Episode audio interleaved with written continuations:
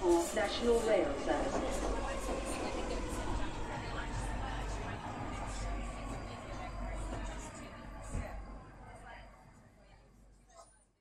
Bine ai revenit în stația Londra. Eu sunt Manuel Cheța de la manuelcheța.com și tu asculti podcastul Un român în Londra. Iată că te-am uh, regăsit la un nou episod de podcast, la episodul numărul 185, denumit Marea Mutare a lui 2021. În acest episod vreau să vorbesc despre procesul de închiriere în UK, în special în Londra, despre cuvinte noi în limba engleză și despre noul val de COVID-19. Înainte de orice, vreau să fac un mic anunț. Podcastul de față este partea Think Digital Podcast Network și că mă găsești pe Podbean, iTunes, Spotify, radio.com, joia la ora 6 seara și pe YouTube. Și desigur, ca de fiecare dată vreau să pomenesc un grup de oameni faini pe care îi promovez de probabil ani de zile deja. Sunt cei de la Run de Hub pe pagina de Facebook care îți oferă suport pentru muncă sunt cei de la The 3 Million pe Twitter, care se ocupă de drepturile o, europenilor, era să zic ca oamenilor, a europenilor, Centrul Filia, care se ocupă de drepturile femeilor și, bineînțeles, eclair.org, care oferă protecție antisclavie printr-o serie de ONG-uri. Și iată-mă, cu un episod puțin cam întârziat, în mod normal îl făceam marțea, dar acum este miercuri cu o zi pe mai târziu, suntem plini de muncă, imediat după ce am terminat de mutat niște cutii în noua chirie și, bineînțeles, ocazie cu care pot să vorbesc puțin despre procesul ăsta de închiriere și, bineînțeles, să dau niște sfaturi pe parcurs.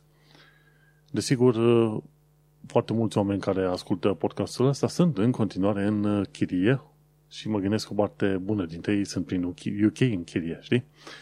Și atunci, ce te faci când te duci undeva într-un, vrei să te duci undeva în chirie în UK? În primul și în primul rând, cel puțin dacă ești pe Londra, poți să folosești un site foarte simpatic uh, numit Zupla. zupla.co.uk Bineînțeles, mai este și Rightmove, mai sunt și alte website-uri. Pentru noi a funcționat destul de bine acest zupla.co.uk. Și dat fiindcă chiriile se duc ca pâinea calde, efectiv, dispar una, una după alta, așa, fără să-ți dai seama de la un minut la altul, efectiv de la un minut la altul, cel mai bine este să îți setezi alarme pentru un anumit cod poștal. După ce ți-ai setat notificări pentru un anumit cod poștal, la un moment dat o să fii informat prin e-mail. Uite, a venit ceva nou. Și trebuie să fii informat nu o dată pe zi, ci trebuie să fii informat imediat. Pentru că chiriile astea se duc foarte, foarte repede, de la o zi la, nu de la o zi la alta, ci de la o oră la alta, poate chiar de la un minut la altul.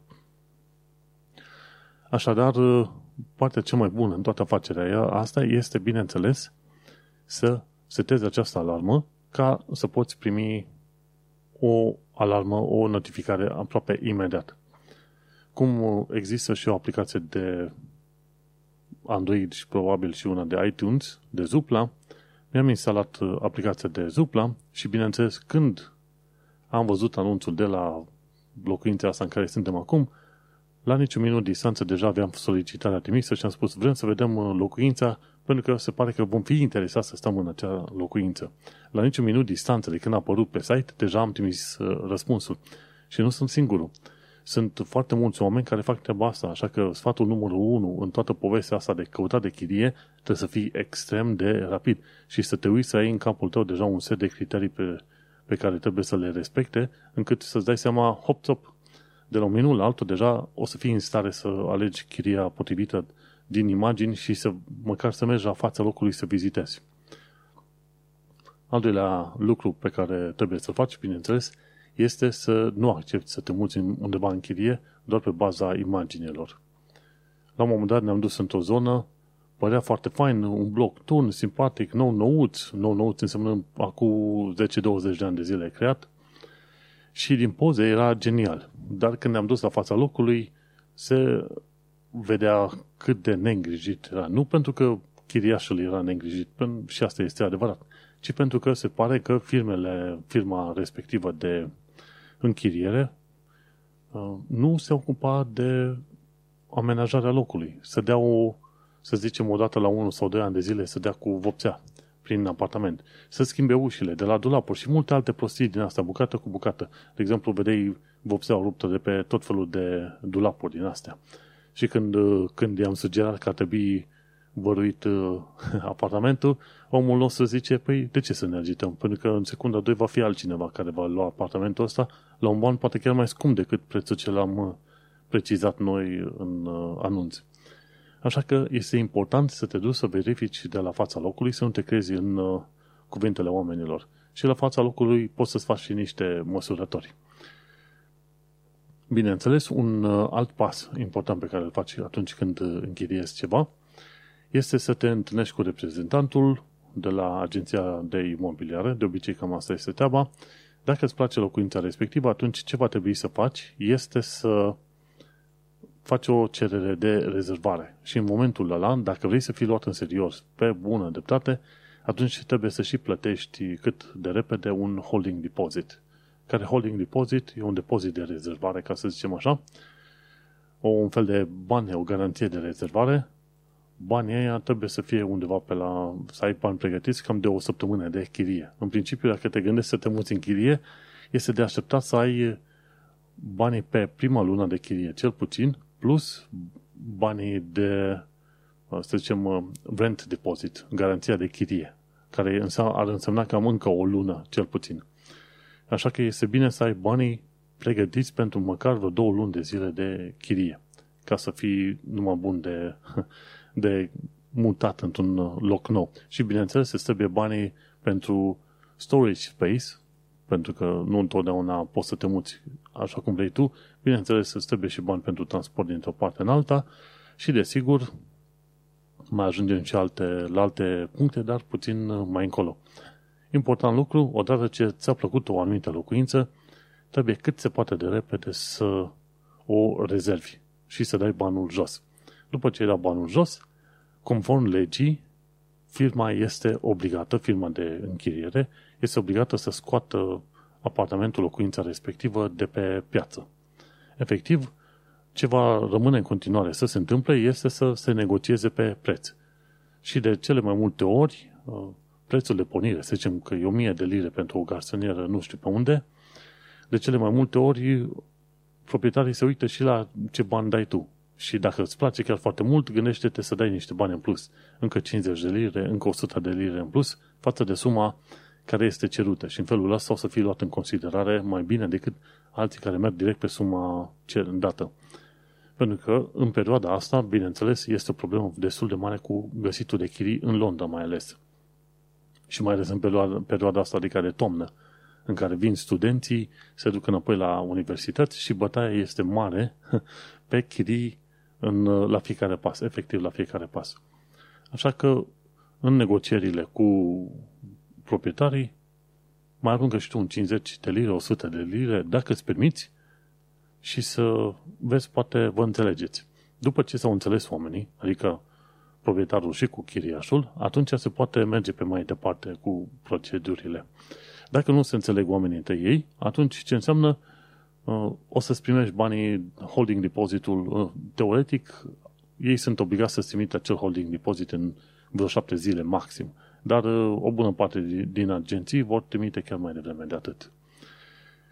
Bun. Ce se întâmplă atunci când, uh, la un moment dat, vă hotărâți să bateți mâna, să scrieți contactul? Din punct, punct de vedere legal, și vorba dată este suficientă pentru a te muta într-o chirie nouă. Dar uh, în ultima perioadă, nu știu acum, în ultimii 5-10 ani de zile, tot felul de firme de imobiliare fac uh, contact scris, ca să se asigure că până la urmă, în caz că apare o judecată, să fie mai ușor de verificat uh, diversele chestiuni spuse și de unul și de celălalt. Din punct de vedere legal, nu ești obligat să ai un contact scris, dar este bine să ai un contact scris ca să fii cumva protejat și tu și proprietarul. Și în acel contact scris, normal că se precizează adresa landlordului, adresa unde vei închiria tu, pe ce bani vei închiria, pe ce perioadă, și unde vei trimite banii, ceva de genul. Astea sunt câteva dintre condițiile care vor fi prezentate acolo în acel contact. După ce v-ați înțeles la sumă, se va face acel contact de închiriere pe care, bineînțeles, trebuie să-l citești din cap în coadă ca să-ți dai seama dacă sunt anumite lucruri care nu îți convin. De exemplu, vrei, vrei să vii să te muți în locul respectiv cu o pisică. Problema e că sunt unii proprietari care nu acceptă animale de casă. Și atunci trebuie să te informezi și să vorbești cu proprietarul, să-i spui, mai uite, am animal de casă, întrebările astea trebuie puse chiar înainte de a ajunge la ideea de contract, știi? Pentru că altfel nu o să, nu o să îi convine nimănui să fie la jumătatea procesului de închiriere, iar tu să spui că vrei să ai animal, iar proprietarul să nu fie de acord cu treaba asta. Desigur că în cazul contractului scris de închiriere, bineînțeles că nu se merge totul numai pe vorba dată. De cele mai multe ori, landlordii care închiriază printr-o anumită firmă sunt deja verificați de firma respectivă, ca acea firmă să se asigure că landlordul este chiar uh, proprietarul de casă. Așa că chestia asta, dacă vrei, tu poți să verifici și să-i ceri landlordului să-ți arate dovada că el e, într-adevăr, proprietarul de casă. Pe de altă parte, poți să vorbești cu agenția imobiliară să zici, băi, uh, vreau să-mi oferiți garanția că, într-adevăr, locuința asta este chiar a omului cu care am vorbit și am negociat. Sunt situații în care unii sunt șmecheri, închiriază mai multe apartamente și mint pe oameni că ei ar fi landlord dar ei de fapt sunt chiriași. Și închiriază acele apartamente la prețuri ceva mai mari. Și așa scot ei niște profit. Numai că te, te bagă pe tine în uh, probleme, pentru că dacă proprietarul de fapt descopere treaba asta, te poate da afară, fără ca tu să ai foarte multe lucruri, foarte multe protecții în privința asta. Și așa, mergând pe mai departe, în primul și în primul rând, trebuie să vorbești cu agenția, să te asiguri că landlordul este chiar la care trebuie. Bineînțeles, un alt lucru pe care poți să faci și l-am făcut și noi pe aici este să te duci la UK Land Registry, îți faci un cont acolo și plătești vreo 3 lire, 3 sau 4 lire ca să primești detaliile publice de locuință cu un fel de oficiu de cadastru al UK-ului. Și atunci primești detaliile de locuință, cum e proprietarul, și acolo vezi, confirmi într-adevăr. Ai văzut detaliile de proprietar și e confirmat în uh, documentul respectiv că într-adevăr același nume apare ca proprietar pe locuința în care vrei să te muți tu. Și asta e o, o mișcare pe care o fac întotdeauna. Când mă mut într-un anumit loc, plătesc la Land Registry 3 lire ca să-mi dau seama că, într-adevăr, omul cu care am vorbit este chiar proprietarul locuinței. Pe de altă parte, ce poți face este să și verifici agenția de, de închiriere la rândul ei. Te uiți la numele de firmă și te duci pe UK Companies House. Și acolo verifici companiile, cum am făcut și eu. Chiar am vorbit cu reprezentanta de la firma asta cu care am semnat noi și am întrebat, măi, dar văd că apare cineva cu numele vostru, dar e sediul nu știu pe unde, în altă parte în Londra. Zice, da, ăla e sediul principal, noi suntem aici la sediul secundar, cu adresa asta nouă și diferită. Și atunci am știut, ok, este firmă serioasă și de treabă. Bineînțeles, mergi pe mai departe, după ce ai făcut astea două verificări, trebuie să mai știi niște lucruri legate de referințe. Mai toate firmele de închiriere până la urmă vor face un fel de reference check și vor verifica dacă îți permiți, dacă e un salariu, dacă, uh, să zicem, uh, îți, îți, îți achiți datoriile la timp și, bineînțeles, dacă ai și dreptul de închiriere. Efectiv, după ce Uniunea, după ce UK a ieșit din Uniunea Europeană, right to rent checks se vor face la toți europenii, așa că ți se va cere să trimiți o copie după pașaport și se pot uh, face verificările right to rent checks în două moduri.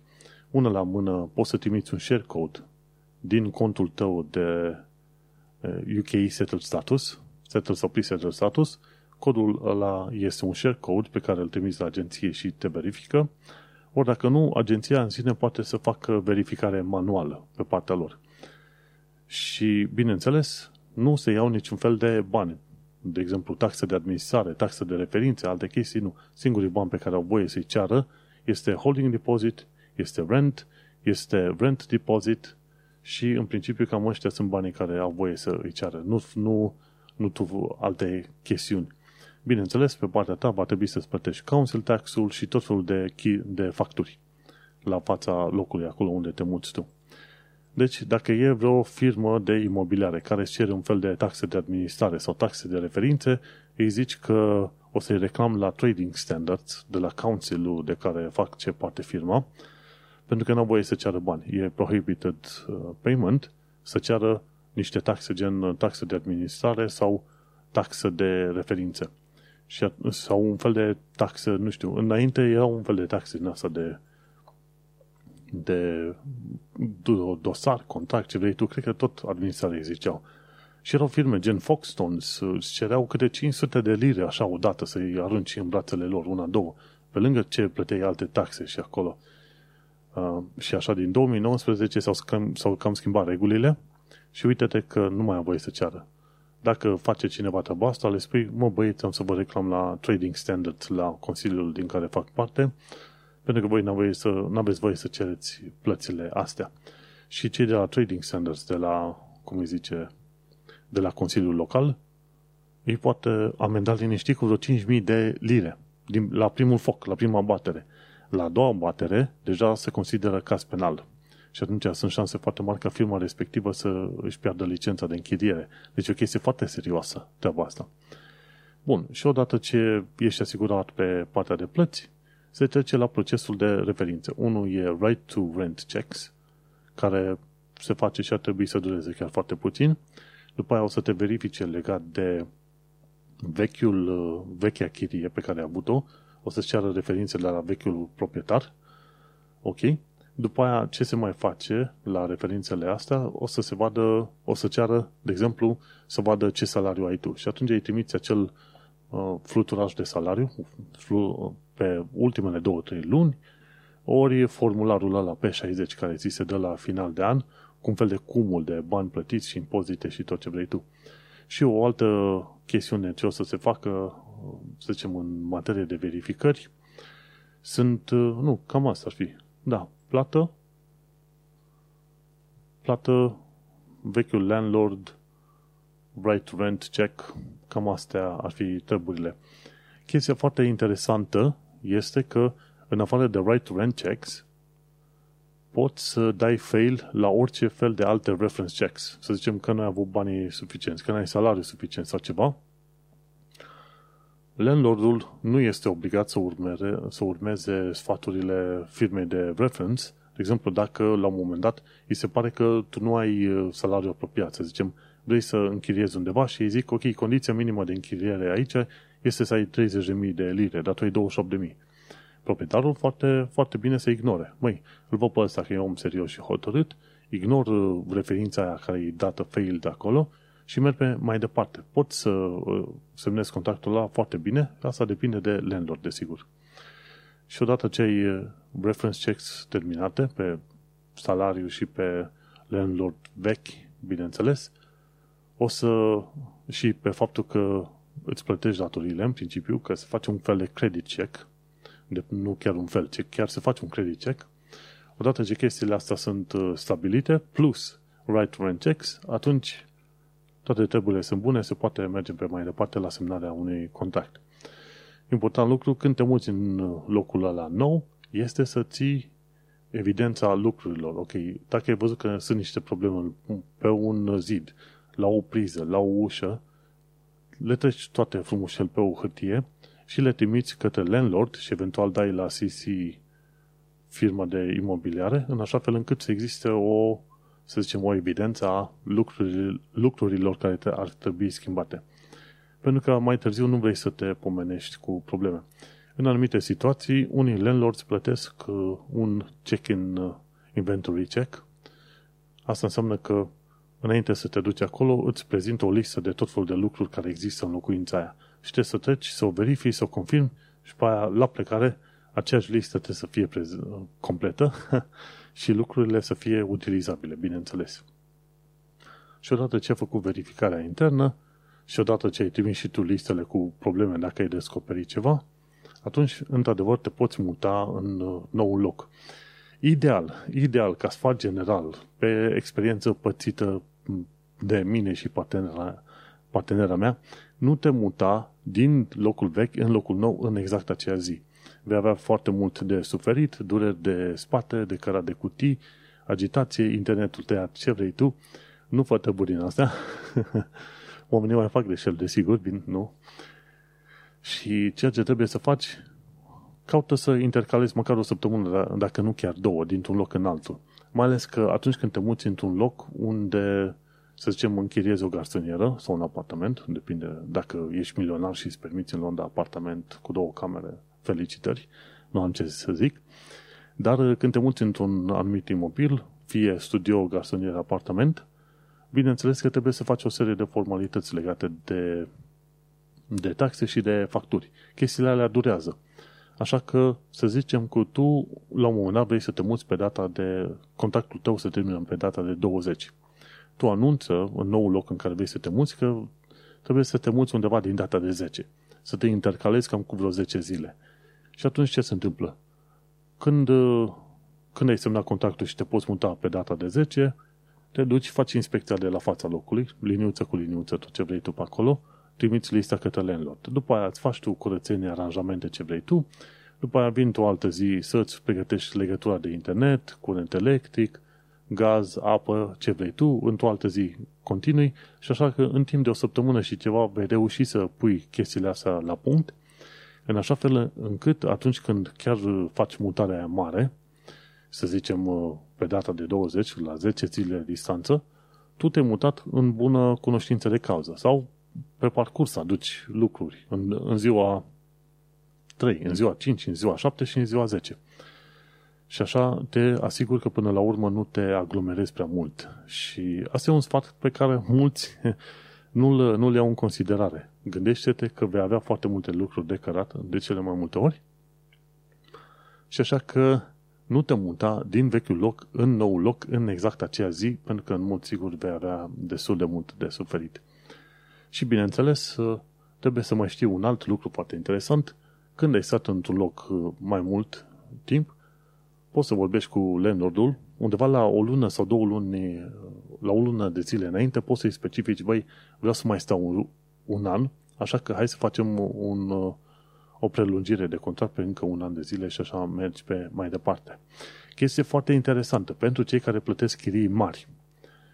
În momentul în care pe același contract tu ai stat mai mulți ani de zile în chirie și suma totală de chirie trimisă către landlord a depășit 125.000 de lire, nu sunt mulți oameni în situația aia, desigur, când ai depășit acei 125.000 de lire, atunci plătești stamp duty pe chiria, pe locuința respectivă. Nu mai știu exact dacă acel stamp duty se plătește pe, pe suma anuală de chirie plătită sau pe valoarea cumva a locuinței. Așa că cea mai bună variantă este dacă stai foarte mult într-un loc și unde plătești mult, fă o schimbare de contact undeva pe la vreo 2 ani de zile ca să eviți să mai plătești și acel uh, stamp duty. E perfect uh, legal uh, manevra asta și te salvează de câteva mii de lire aruncate cumva în, în an, ca să zicem așa. Dar e o chestie foarte interesantă. Nu știam că dacă plătește cineva, cine își permite, desigur, 125.000 de lire în total pe chirie, că e într-un an, că e în 5, că e în 6, la un moment dat să plătească și acel stamp duty ca și cum ai cumpăra locuința respectivă. Din ceea ce știam eu, se plătea stamp duty numai pentru cumpărare de locuințe. și m-am mirat foarte tare când am făcut investigația în ultima perioadă să înțeleg cum funcționează mai bine procesul ăsta de închiriere. Și uite așa că până la urmă am reușit să ne mutăm într-un loc nou, suntem mulțumiți cât de cât deocamdată de locul ăsta. Bineînțeles, avem internet de la HyperOptic. În unul dintre lucrurile la care vrei să te uiți foarte mult este să ai internet foarte bun. Bineînțeles, printre cele mai bune uh, tipuri de internet le găsești pe la Virgin Media, care îți oferă undeva la 100-200 de mega, sau dacă nu, poți să iei și de la BT, ei se laudă la un moment dat pe anumite zone că BT au internet ultra fast, cum îi zic ei, tot așa 100-200 de mega pe clădirea respectivă unde te muți tu. Sau dacă ai uh, bafta asta mare să fii în Londra în anumite locuri, să iei internet de la Hyperoptic. Ăștia au și până la 1 giga. Și prețurile sunt uh, chiar și la de 1 giga pe la vreo 50 de lire pe lună. Nu e extraordinar de mult, nici foarte ieftin. Dar uh, când te muți într-un loc nou, asigură-te că ai cât de cât legătură bună de internet, pentru că altfel vei regreta enorm. Gândește-te cum a fost în ultimul an și jumătate cu statul închis în casă și lucratul de acasă din cauza pandemiei. Așa că atunci când te duci în loc nou, asigură-te că codul tău poștal este acoperit de către o firmă care oferă internet suficient de rapid, că e Virgin Media, că e BT sau că este HyperOptic.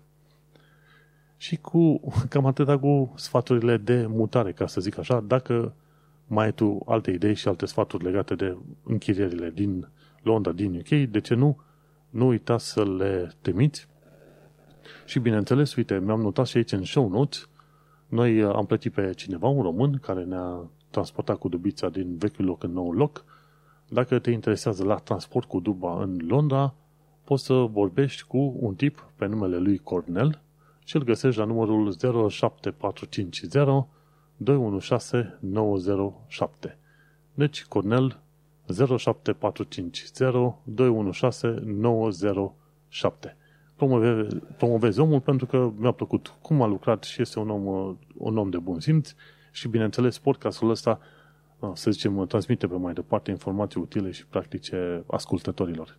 Și cam atâta cu prima parte a acestui podcast. Îți mulțumesc că ai ascultat. Pentru cine vrea să asculte podcastul în continuare, să nu intre, să intre, să nu uite, să intre pe manuelcheța.com. Ne mai auzim pe data viitoare. Succes! Hello, hello! Uite că după o pauză de cafea cumva mai revine și mie în glasul.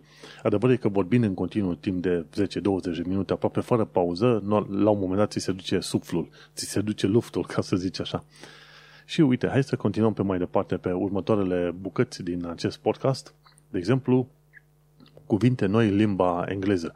Măi, și nu le știam. E tipul ăsta, nici nu știu cum îl cheamă. Eat, Sleep, Dream English. Întotdeauna uit canalul ăsta cum se numește, dar e Eat, Sleep, Dream English, adică trăiești, adică mănânci, dormi și visezi limba engleză, efectiv. Tipul ăsta este super mega simpatic. Modul în care explică și el, vor, el îți explică mai mult, să, să zicem, engleza vorbită pe stradă și genial. Înscrie-te la canalul ăsta, nu o să regreți ever. Și el a povestit de câteva cuvinte pe care le-a aflat și el de curând, unele dintre ele și despre care, normal, m-am gândit și eu că e bine să le știm noi uh, între noi. Și uite, este anomie, anomie, așa se scrie anomie și înseamnă ceva lawless. Să zicem, uh, after the election or after the Brexit vote, the UK uh, went into a state of anomie. A intrat o, într-o stare de lawlessness și asta a fost adevărul. Au fost multe atacuri astea xenofobe, mai ales la adresa polonezilor. Bun, un alt termen este foarte interesant, se numește arctophile, adică love teddy bears. Îi plac uh, ursuleții de pluș, arctophile. Foarte interesant. Colecționat de ursuleți de pluș. Și, a, apropo de chestii foarte interesante, de exemplu, un braț sau mai multe pisici, mai mulți pui de pisică la un loc, în limba engleză, se numește clouder. De la cloud, zici, zici un nor de pisici, dar e un clouder. Bun, mergem pe mai departe, e culrofobia. Culrofobia înseamnă frică de clowni. Foarte interesant. Un alt termen este kleptocracy, adică un guvern corupt. Știi, cam uh, ceea ce am văzut de foarte multe ori în, uh, în România, kleptocrație sau kleptocracy. Și un alt termen care mi-a plăcut de la tipul ăsta este philomath philo, adică îți place, să, îți place ceva și math îți place să înveți. Și atunci philomath, philomath înseamnă îți place să înveți ceva. E un termen în engleză foarte frumos și te duci la muncă la un moment dat și zici, ok, I'm a philomath, adică îmi place să învăț. Tot legat de limba engleză este tipul ăsta care te învață receive pronunciation, tipul ăsta ETJ English. Și el vorbește de receive pronunciation RP English. Engleza cumva vorbită la BBC, cam uh, BBC-ul pe care îl știm noi, cu modul de exprimare middle class, ca să zicem așa. Și aici câteva cuvinte legate de membrii ai familiei și cu niște exprimări poate mai obișnuite. De exemplu, la mother, oamenii aici îi zic în formula mai scurtă, de gen mam, m u m mam. La father îi zic dad, d a d și după aia mai sunt alți termeni pe care probabil deja îi știi. Son, son, daughter, brother, sister, grandmother. Guess what? Grandmother în UK mai are și alți termeni. De exemplu, e grandma, de care știm, dar mai este și gran, gran, gran, și mai este și nan, n Deci când cineva spune my nan is at home, asta înseamnă că este bunica lor. Știi? Și grandfather îi se spune și granddad, dar pe de altă parte îi se mai spune și pops. p o p s pops. deci, chestii noi ce le-am învățat, când, de exemplu, nu înțelesesem prea bine că grand sau nan sunt tot una și că de fapt se referă la bunica. Și pops se referă la bunicul. Și bineînțeles mai sunt uh, uncle, aunt, aunt, niece and cousins, adică unchi, mătușă, verișoară și veri, ceva de genul ăsta. Și cam asta cu partea de limba engleză. Învățăm, cred că în fiecare zi, în fiecare săptămână câte ceva nou. La o secțiune de sfaturi practice, nu am foarte multe de zis, doar că este bine să vezi câte taxe ai de plătit și cel mai fain ar fi să-ți instalezi aplicația de HMRC. Eu o verific destul de des ca să-mi dau seama ce taxe am eu de plătit și de ce trebuie să plătesc anumite taxe. Și bineînțeles, prin aplicația HMRC văd ce bani se trimit de către firmă către stat, efectiv. Adică ce salariu primesc eu și, bineînțeles, ce taxe sunt pe salariul respectiv. Pentru că ar fi unele firme, îți trimit un, dacă vor să te păcălească, îți trimit un payslip în care îți dă o anumită sumă, dar cumva la guvern, în numele tău, ajung alți bani. Așa că este foarte bine să verific firma și să mă asigur că se trimit banii corecți și să fac un matching între payslip și banii care sunt declarați la HMRC în numele meu. Așa că te, te uiți, cauți pe net UK HMRC, aplicația pe Google sau pe iPhone și cu ocazia asta vezi și tu câte taxe de plătit în fiecare lună. Bineînțeles, dacă ești angajat la vreo firmă, taxele se plătesc în mod automat pe, în numele tău și ai scăpat de orice fel de agitație. Dacă nu, dacă ești self-employed, tu ești la care trebuie să-și plătească taxele și acolo se aplică alte reguli pe care nu le prea știu. Și un alt sfat practic, dacă vrei să vezi ceva pur britanic, du-te, bineînțeles, în zona Cotswolds și vizitează satele de pe acolo. Sunt foarte renumite, efectiv. Chiar acum mă uitam, unde este Cotswolds ăsta? este undeva mai la vest de, de Londra. Bineînțeles, dacă ți să te uiți, efectiv, te poți duce și la sud de Londra, sunt tot felul de chestiuni din astea, sate și sătulețe foarte interesante, stilul la britanic și vechi, cu istorie foarte veche. Și, bineînțeles, mai devreme sau mai târziu, după ce ne mai instalăm și noi noua chirie, o să vizităm tot felul de locuri, că am fost în, la un moment dat în Seven Oaks, în zona aia, bineînțeles am povestit în episodul respectiv și despre vizita la fosta reședință a lui Churchill, și a fost uh, foarte faină, o experiență interesantă, ca să zic așa.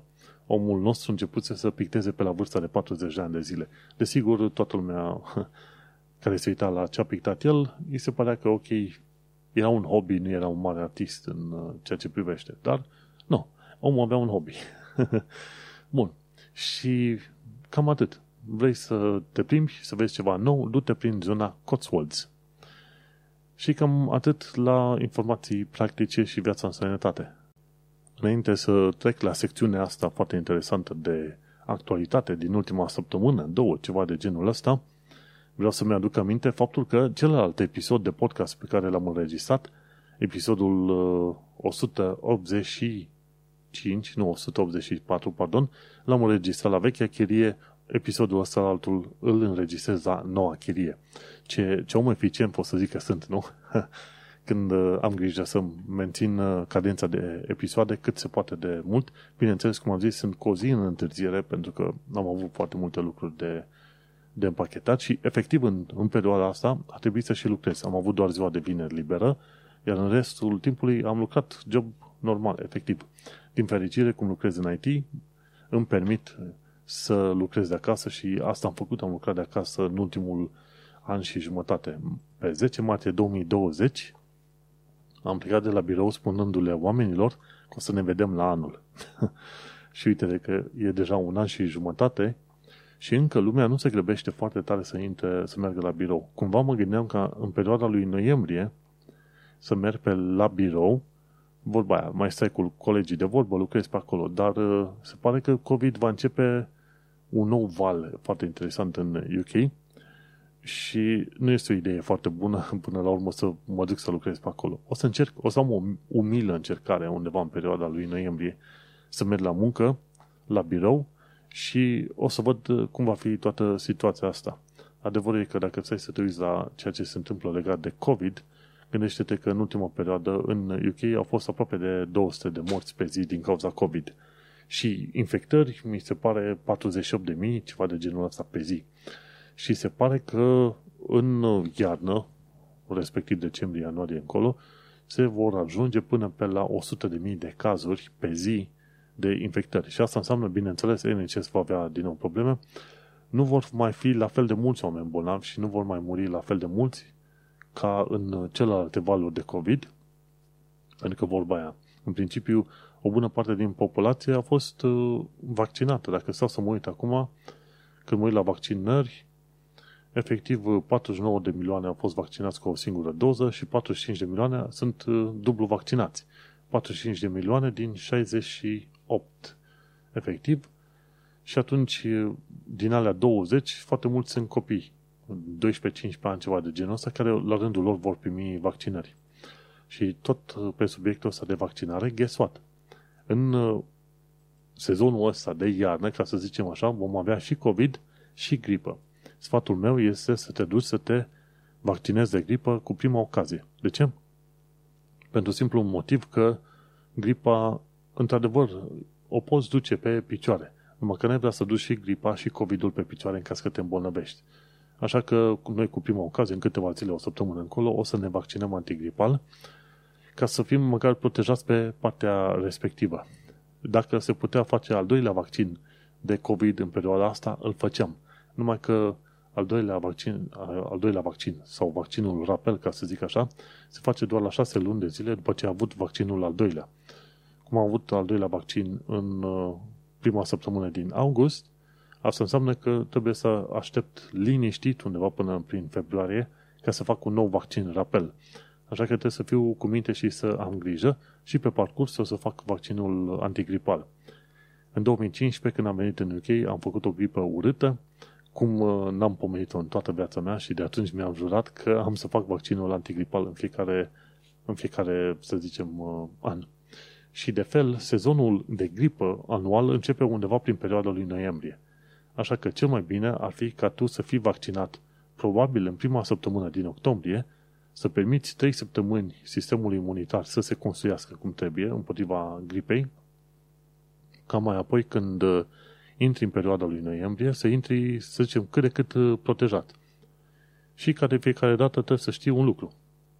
Vaccinul nu îți oferă protecție 100%, dar vaccinul va avea grijă să îți antreneze sistemul imunitar în așa fel încât chiar dacă te îmbolnăvești, simptomele să fie mici și chiar dacă te îmbolnăvești să, să fie șanse mult mai mici de a ajunge în spital sau chiar de a muri. Unii oameni chiar pot muri în continuare de gripă și de cele mai multe ori cei bătrâni sunt afectați de treaba asta. Zeci de mii de oameni anual, inclusiv în UK, mor din cauza gripei. Deci nu este o glumă. Dar faptul că mor bătrâni nu interesează pe multă lume și, și, și zice, ok, de încolo. Am mâncat aia pensie destul, ne mai scăpăm de ei și la revedere. Dar adevărul e că discutăm de faptul că există boli în continuare, inclusiv în țările moderne, vestice, de care se moare. În continuare. Așa că, grijă mare, cum ai ocazia, du-te și vaccinează-te și de uh, antigripal. Și uite că acum că tot discutăm de COVID, se pare că a apărut o variantă nouă numită Delta Plus și cu subtipul AY.4.2 și ci că deja a ajuns la 8% din uh, populația din UK. Uh, Iar 8% din populația din UK din iulie încoace înseamnă destul de mult. Se pare că varianta asta nouă, AY.4.2, adică Delta Plus, se, transmit, se dezvoltă ceva sau se răspândește ceva mai încet decât varianta originală de Delta. Dar totul se răspândește și e posibil să fie predominantă. Se, se presupune că AY.4.2 nu este chiar atât de periculoasă ca Delta, de exemplu, dar uh, cine știe ce va fi și cum, cum va fi. sperăm că până la urmă vaccinurile pe care le-am luat până în momentul de față ne vor proteja. Interesantă chestie este că dar fiindcă se va ajunge undeva pe la 100.000 de cazuri pe zi în iarnă, oameni din NHS deja au cerut uh, implementarea planului B. Adică oamenii să fie obligați să poarte mască mai tot timpul, să se distanțeze, spălare pe mâini, orice în, a, în afară de implementarea unui lockdown. Se pare că ministrii în UK, nu guvernul din UK, nu mai vrea să mai treacă printr-un lockdown și în principiu cred că ar avea dreptate de data asta pentru că o bună parte din oameni s-au vaccinat. Foarte mulți oameni, dacă nu s-au vaccinat, au ocazia să se vaccineze, așa că cumva populației i s-a dat ocazia să folosească un anumit scut. Știi? Și atunci probabil că un lockdown nu va mai fi, decât dacă ar fi o variantă din aia super mega periculoasă care într-adevăr ia prin surprindere pe absolut toți oamenii. Dar dacă continue cu Delta, poate chiar Delta Plus, se pare că nu vom avea un alt uh, lockdown, dar în continuare vor fi 100.000 de cazuri în iarnă.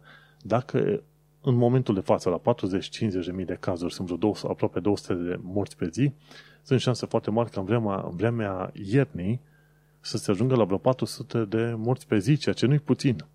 Ceea ce nu-i puțin și, bineînțeles, nu este foarte mult, comparativ cu ce a fost în ianuarie în 2021, când în anumite zile se ajunsese la 1800 de morți pe zi. Efectiv, 1800.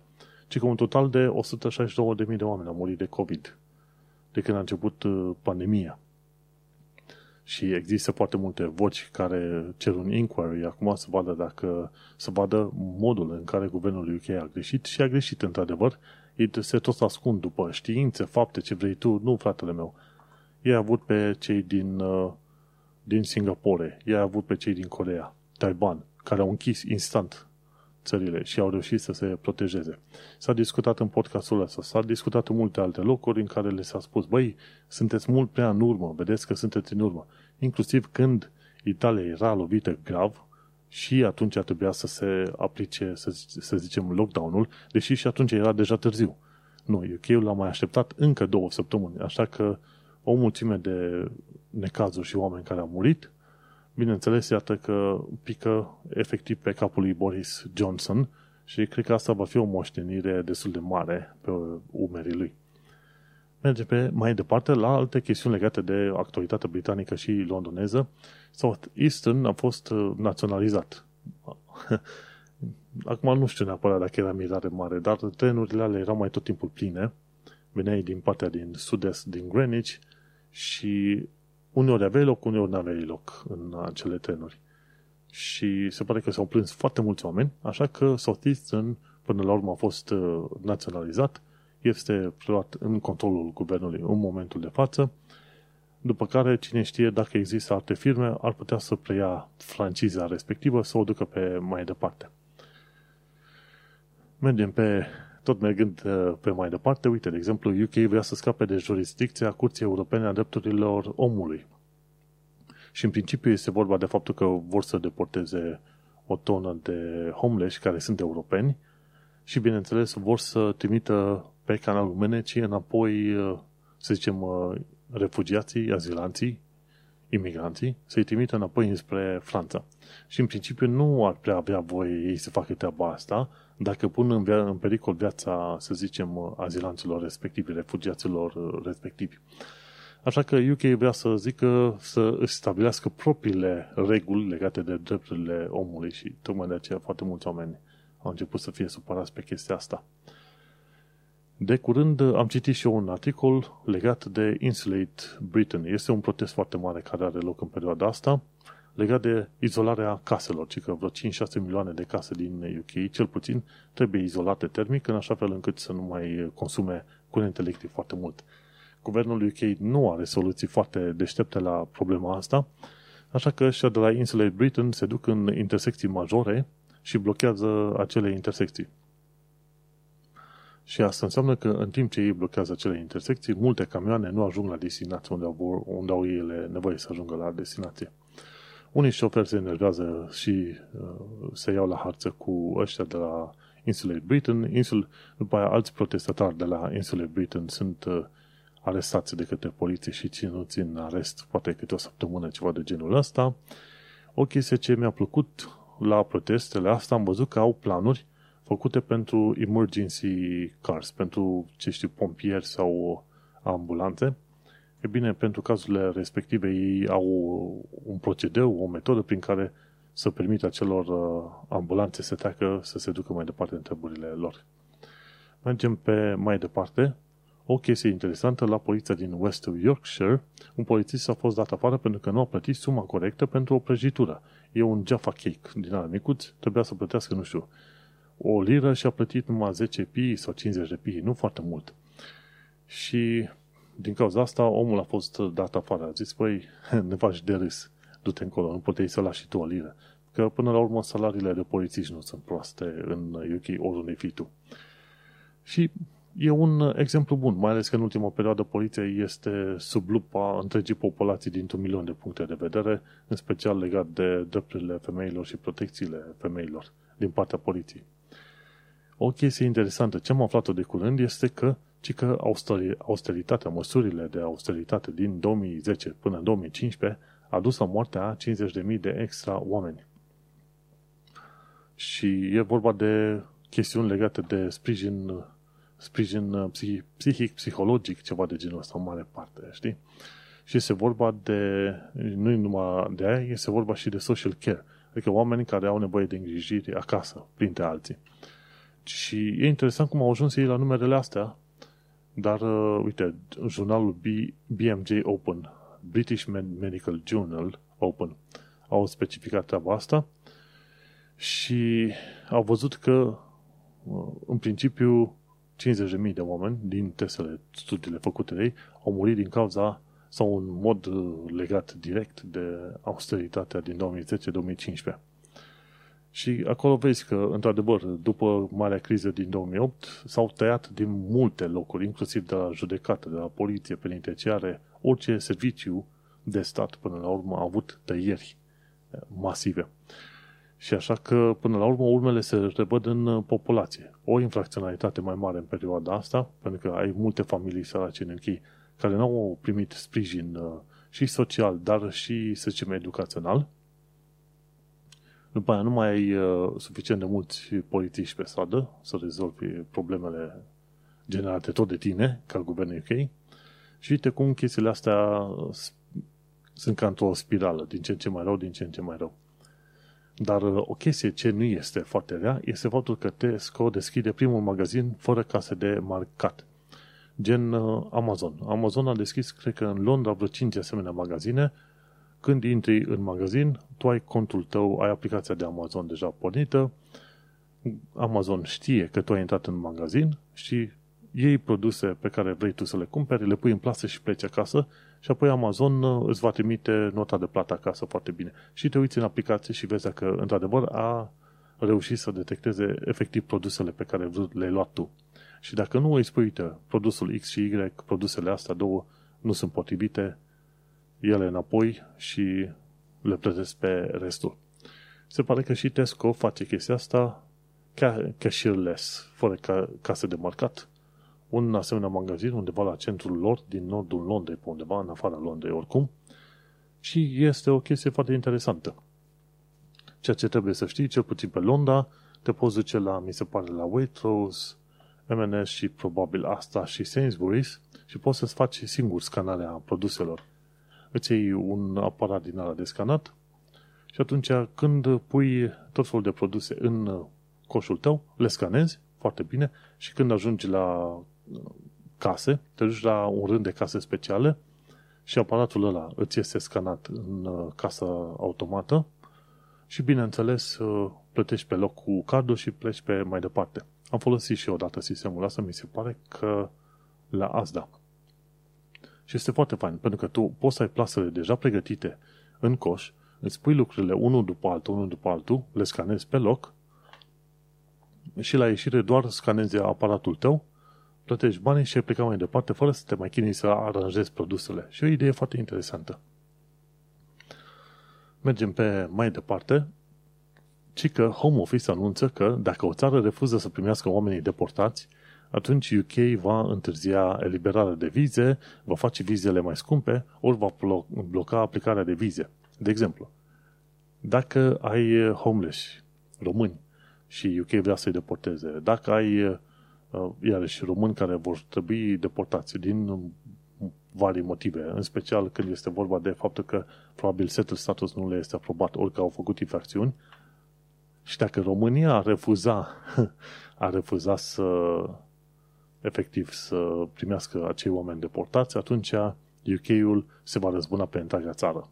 E o chestie foarte interesantă și un mod interesant în, în care se duce discuția, ca să zicem așa. Home Office, într-adevăr, a arătat că uh, e gata și în sare să atace oamenii pe toate părțile posibile, chiar dacă anumite chestiuni sunt mai puțin, să zicem, legale sau sunt discutabile.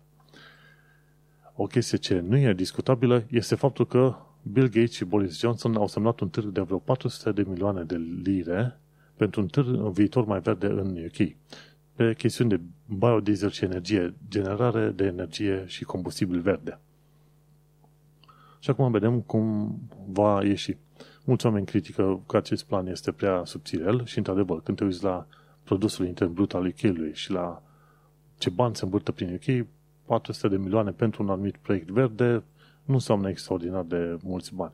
Dar probabil că este un prim pas, ca să zicem așa, ca UK-ul să respecte regulile alea impuse ca până în 2030 să ajungă la net zero. Vom discuta și vom vedea.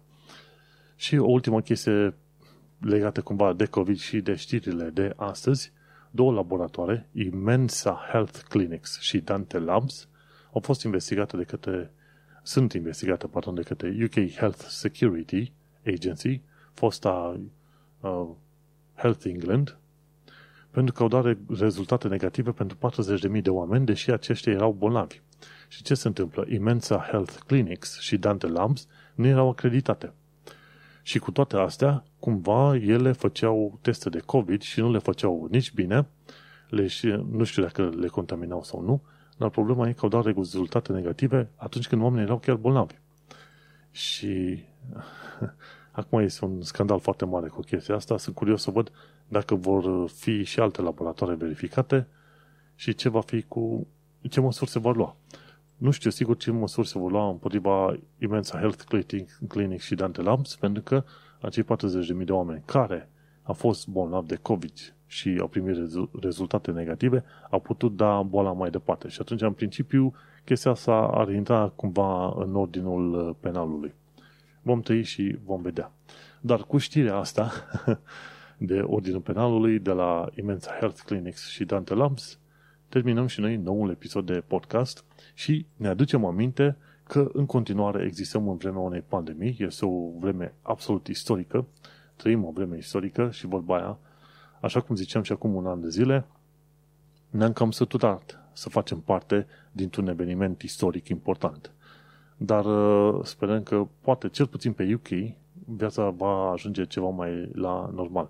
Pe România se pare că nu va ajunge la normal mult timp de acum încolo, mai ales că e o populație de patru ori mai mică decât UK-ul, uh, dar uh, numărul de oameni morți este cam de vreo trei ori, ceva de genul ăsta, mai mare decât în UK, în România. La un moment dat mi se pare că au fost vreo 500 de oameni morți acum vreo două zile în România, la o populație de patru ori mai mică decât UK-ul. Și îți dai seama, dacă ai sta să te uiți, UK-ul, după normele României, să zicem, UK-ul ar fi trebuit să aibă 2000 de oameni morți. Și asta s-a întâmplat. 1800, dar la vârful pandemiei, când uh, nu exista niciun fel de vaccin în uz. Dar în România acum există vaccin și oamenii nu se vaccinează și 500 de oameni morți este un lucru extraordinar de, de rușinos. Și asta e. În UK viața va reveni cât de cât la un normal, probabil în primăvara anului viitor. Pentru alte zone, România printre ele, nu știu sigur. Așadar, în speranța că undeva în viitor vom avea o viață ceva mai liniștită și fără pandemie în UK, uite că am ajuns la final de episod, episodul numărul 185, denumit Marea Mutare a lui 2021, și în mare mutare, bineînțeles că ne-am mutat și noi într-un alt loc ceva mai aproape de civilizație. Nu mai trebuie să mergem 20 de minute pe jos până la prima stație de tren. Și avem metroul chiar la 50 minute de noi. E un uh, lucru chiar mai fain, plus că avem și un internet ceva mai bun, adică de la Hyperoptic, desigur. Așa că, într-adevăr, pe 2021 a fost marea mutare a noastră. În acest episod am vorbit despre procesul de închiriere și cu niște sfaturi practice, desigur, despre cuvinte noi în limba engleză și despre noul val de COVID-19. Eu sunt Manuel Cheța de la manuelcheța.com și tu ai ascultat podcastul Un român în Londra. Noi ne mai auzim pe data viitoare, sănătate și du-te și fă vaccin antigripal. Baftă! National Rail.